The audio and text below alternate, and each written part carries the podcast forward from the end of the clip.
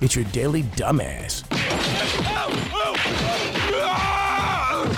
with Brian and Chris. I go to Pennsylvania where a guy found himself deep in trouble with the local cops over his love of chainsaws. Oh, really? Yeah, it seems uh, about three grand worth of these things were stolen from the backs of work trucks at this, this local tree trunk. Uh, Tree trimming service. Yeah. Uh, Nathan Gibbons' name came up as a possible suspect. Cops decided to go over to his place to ask a few questions.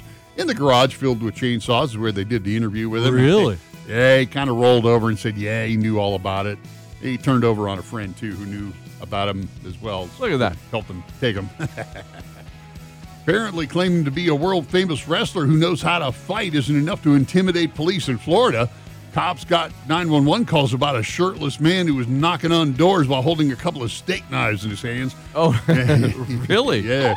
Well, cops uh, arrived and found a 19 year old named Jones who was walking towards them, making stabbing motions, and police attempted to take him into custody while he unloaded his pro wrestling revelation, which didn't seem to make a damn bit of difference to anyone as they tased him while. Oh, did they? yeah, he's disgusting. Yeah, that went well for him.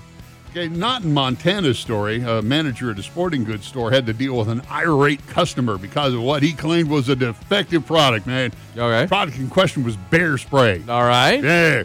Using it properly means you spray it at the bear when you feel threatened.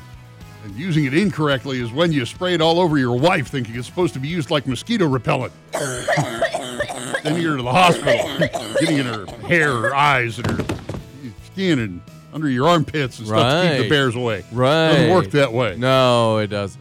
You read the was instructions on the gonna say. can next time. we- I can see where you'd be upset, sir, uh, if you would just read everything that's written on the can in multiple different languages on the can, too. You'd probably figure out how to use this thing.